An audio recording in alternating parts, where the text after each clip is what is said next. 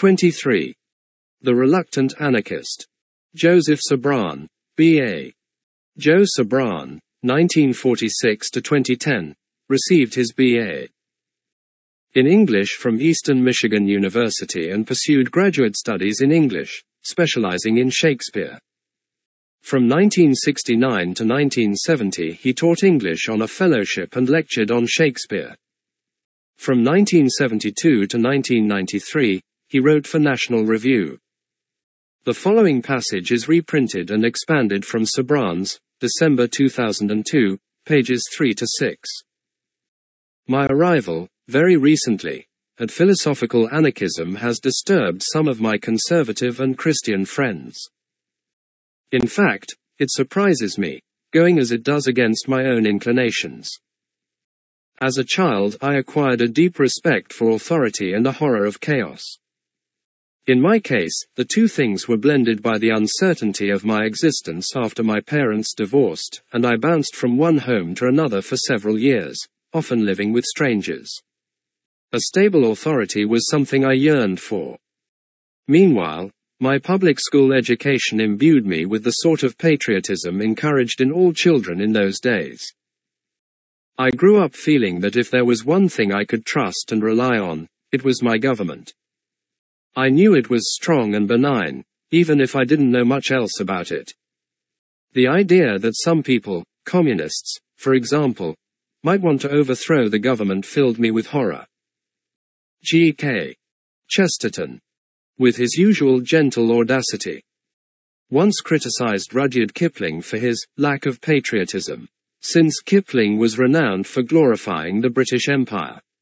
This might have seemed one of Chesterton's paradoxes, but it was no such thing, except in the sense that it denied what most readers thought was obvious and incontrovertible. Chesterton, himself a Little Englander and opponent of empire, explained what was wrong with Kipling's view. He admires England, but he does not love her, for we admire things with reasons, but love them without reason. He admires England because she is strong, not because she is English. Which implies there would be nothing to love her for if she were weak. Of course Chesterton was right. You love your country as you love your mother, simply because it is yours, not because of its superiority to others, particularly superiority of power. This seems axiomatic to me now, but it startled me when I first read it. After all, I was an American, and American patriotism typically expresses itself in superlatives. America is the freest, the mightiest, the richest, in short the greatest country in the world, with the greatest form of government, the most democratic. Maybe the poor Finns or Peruvians love their countries too, but heaven knows why. They have so little to be proud of, so few reasons. America is also the most envied country in the world. Don't all people secretly wish they were Americans? That was the kind of patriotism instilled in me as a boy, and I was quite typical in this respect. It was the patriotism of supremacy. For one thing, America had never lost a war. I was even proud that America had created the atomic bomb, providentially, it seemed, just in time to crush the Japs, and this is why the Vietnam War was so bitterly frustrating. Not the dead, but the defeat. The end of history's great winning streak. As I grew up, my patriotism began to take another form, which it took me a long time to realize was in tension with the patriotism of power. I became a philosophical conservative, with a strong libertarian streak. I believed in government, but it had to be limited government, confined to a few legitimate purposes, such as defense abroad and policing at home. These functions, and hardly any others, I accepted, under the influence of writers like Ayn Rand and Henry Hazlett, whose books I read in my college years. Though I disliked Rand's atheism, at the time, I was irreligious, but not anti-religious. She had an odd appeal to my residual Catholicism. I had read enough Aquinas to respond to her Aristotelian mantras. Everything had to have its own nature and limitations, including the state, the idea of a state continually growing, knowing no boundaries, forever increasing its claims on the citizen, offended and frightened me. It could only end in tyranny. I was also powerfully drawn to Bill Buckley, an explicit Catholic, who struck the same Aristotelian note. During his 1965 race for mayor of New York, he made a sublime promise to the voter. He offered the internal composure that comes of knowing there are rational limits to politics. This may have been the most futile campaign promise of all time, but it would have won my vote. It was really this Aristotelian sense of rational limits, rather than any particular doctrine, that made me a conservative. I rejoiced to find it in certain English writers who were remote from American conservatism: Chesterton, of course, Samuel Johnson, Edmund Burke, George Orwell, C.S. Lewis, Michael Oakeshott. In fact, I much preferred a literary, contemplative conservatism to the activist sort that was preoccupied with immediate political issues. During the Reagan years, which I expected to find exciting, I found myself bored to death by supply-side economics, enterprise zones, privatizing, welfare programs, and similar principle-dodging gimmickry. I failed to see that movement conservatives were less interested in principles than in Republican victories. To the extent that I did see it, I failed to grasp what it meant. Still, the last thing I expected to become was an anarchist. For many years I didn't even know that serious philosophical anarchists existed. I'd never heard of Lysander Spooner or Murray Rothbard. How could society survive at all without a state? Now I began to be critical of the U.S. government, though not very. I saw that the welfare state, chiefly the legacy of Franklin Roosevelt's New Deal, violated the principles of limited government and would eventually have to go. But I agreed with other conservatives that in the meantime the urgent global threat of communism had to be stopped. Since I viewed defense as one of the proper tasks of government, I thought of the Cold War as a necessity, the overhead, so to speak, of freedom. If the Soviet threat ever ceased, the prospect seemed remote. We could afford to slash the military budget and get back to the job of dismantling the welfare state. Somewhere, at the rainbow's end, America would return to her founding principles. The federal government would be shrunk, laws would be few, taxes minimal. That was what I thought. Hoped, anyway. I avidly read conservative and free market literature during those years with the sense that I was, as a sort of late convert, catching up with the conservative movement. I took it for granted that other conservatives had already read the same books and had taken them to heart. Surely we all wanted the same things. At bottom, the knowledge that there were rational limits to politics. Good old Aristotle. At the time, it seemed a short hop from Aristotle to Barry Goldwater. As is fairly well known by now, I went to work as a young man for Buckley at National Review and later became a syndicated columnist. I found my niche in conservative journalism as a critic of liberal distortions of the U.S. Constitution, particularly in the Supreme Court's rulings on abortion, pornography, and freedom of expression. Gradually I came to see that the conservative challenge to liberalism's jurisprudence of loose construction was far too narrow. Nearly everything liberals wanted the federal government to do was unconstitutional. The key to it all, I thought, was the 10th Amendment, which forbids the federal government to exercise any powers not specifically assigned to it in the Constitution. But the 10th Amendment had been comatose since the New Deal, when Roosevelt's court virtually excised it. This meant that nearly all federal legislation from the New Deal to the Great Society and beyond had been unconstitutional. Instead of fighting liberal programs piecemeal, conservatives could undermine the whole lot of them by reviving the true, and, really, obvious, meaning of the Constitution. Liberalism depended on a long series of usurpations of power. Around the time of Judge Robert Bork's bitterly contested, and defeated, nomination to the U.S. Supreme Court, conservatives spent a lot of energy arguing that the original intent of the Constitution must be conclusive. But they applied this principle only to a few ambiguous phrases and passages that bore on specific hot issues of the day, the death penalty, for instance. About the general meaning of the Constitution there could, I thought, be no doubt at all. The ruling principle is that whatever the federal government isn't authorized to do, it's forbidden to do. That alone would invalidate the federal welfare state and, in fact, nearly all liberal legislation. But I found it hard to persuade most conservatives of this. Bork himself took the view that the 10th Amendment was unenforceable.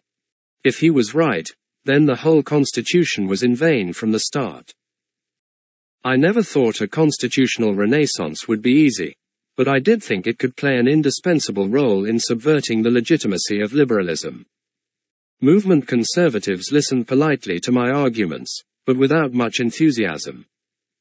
They regarded appeals to the Constitution as rather pedantic and, as a practical matter, futile, not much help in the political struggle. Most Americans no longer even remembered what usurpation meant. Conservatives themselves hardly knew. Of course they were right, in an obvious sense. Even conservative courts, if they could be captured, wouldn't be bold enough to throw out the entire liberal legacy at once. But I remained convinced that the conservative movement had to attack liberalism at its constitutional root. In a way I had transferred my patriotism from America as it then was to America as it had been when it still honored the Constitution. And when had it crossed the line? At first I thought the great corruption had occurred when Franklin Roosevelt subverted the federal judiciary. Later I came to see that the decisive event had been the Civil War, which had effectively destroyed the right of the states to secede from the Union. But this was very much a minority view among conservatives, particularly at National Review, where I was the only one who held it. I've written more than enough about my career at the magazine, so I'll confine myself to saying that it was only toward the end of more than two happy decades there that I began to realize that we didn't all want the same things after all. When it happened, it was like learning, after a long and placid marriage, that your spouse is in love with someone else, and has been all along. Not that I was betrayed. I was merely blind. I have no one to blame but myself. The Buckley crowd, and the conservative movement in general, no more tried to deceive me than I tried to deceive them.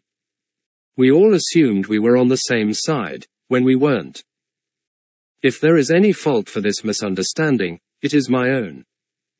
In the late 1980s I began mixing with Rothbardian libertarians. They called themselves by the unprepossessing label, anarcho-capitalists, and even met Rothbard himself. They were a brilliant, combative lot, full of challenging ideas and surprising arguments. Rothbard himself combined a profound theoretical intelligence with a deep knowledge of history. His magnum opus, Man, Economy, and State, had received the most unqualified praise of the usually reserved Henry Hazlett, in National Review. I can only say of Murray what so many others have said, never in my life have I encountered such an original and vigorous mind. A short, stocky New York Jew with an explosive cackling laugh, he was always exciting and cheerful company. Pouring out dozens of big books and hundreds of articles, he also found time, heaven knows how, to write, on the old electric typewriter, he used to the end, countless long, single-spaced, closely reasoned letters to all sorts of people. Murray's view of politics was shockingly blunt. The state was nothing but a criminal gang writ large. Much as I agreed with him in general, and fascinating though I found his arguments, I resisted this conclusion. I still wanted to believe in constitutional government. Murray would have none of this. He insisted that the Philadelphia Convention at which the Constitution had been drafted was nothing but a coup d'état, centralizing power and destroying the far more tolerable arrangements of the Articles of Confederation. This was a direct denial of everything I'd been taught. I'd never heard anyone suggest that the Articles had been preferable to the Constitution. But Murray didn't care what anyone thought, or what everyone thought. He'd been too radical for Ayn Rand. Murray and I shared a love of gangster films, and he once argued to me that the mafia was preferable to the state, because it survived by providing services people actually wanted. I countered that the mafia behaved like the state, extorting its own taxes in protection rackets directed at shopkeepers. Its market was far from free. He admitted I had a point. I was proud to have won a concession from him. Murray died a few years ago without quite having made an anarchist of me. It was left to his brilliant disciple, Hans-Hermann Hopper, to finish my conversion. Hans argued that no constitution could restrain the state.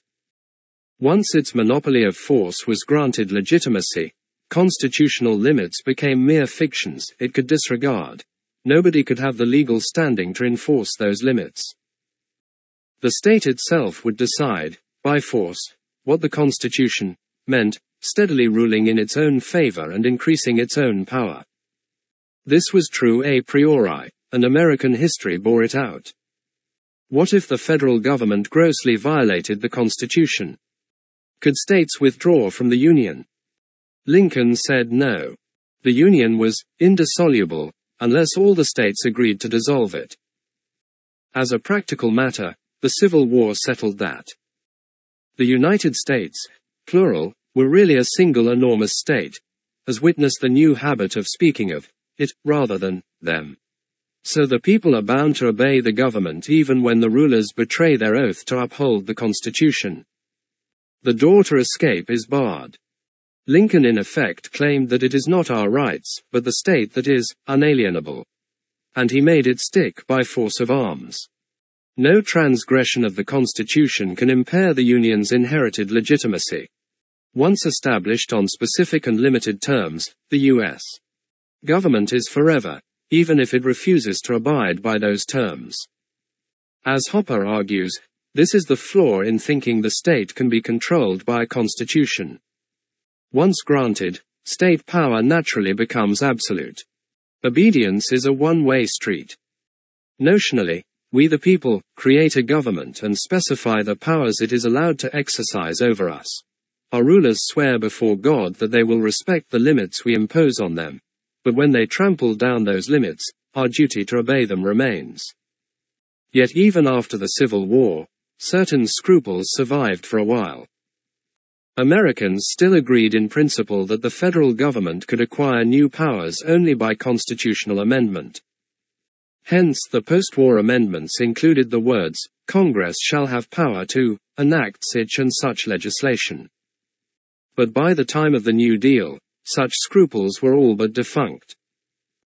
Franklin Roosevelt and his Supreme Court interpreted the Commerce Clause so broadly as to authorize virtually any federal claim, and the 10th Amendment so narrowly as to deprive it of any inhibiting force. Today these heresies are so firmly entrenched that Congress rarely even asks itself whether a proposed law is authorized or forbidden by the Constitution. In short, the U.S.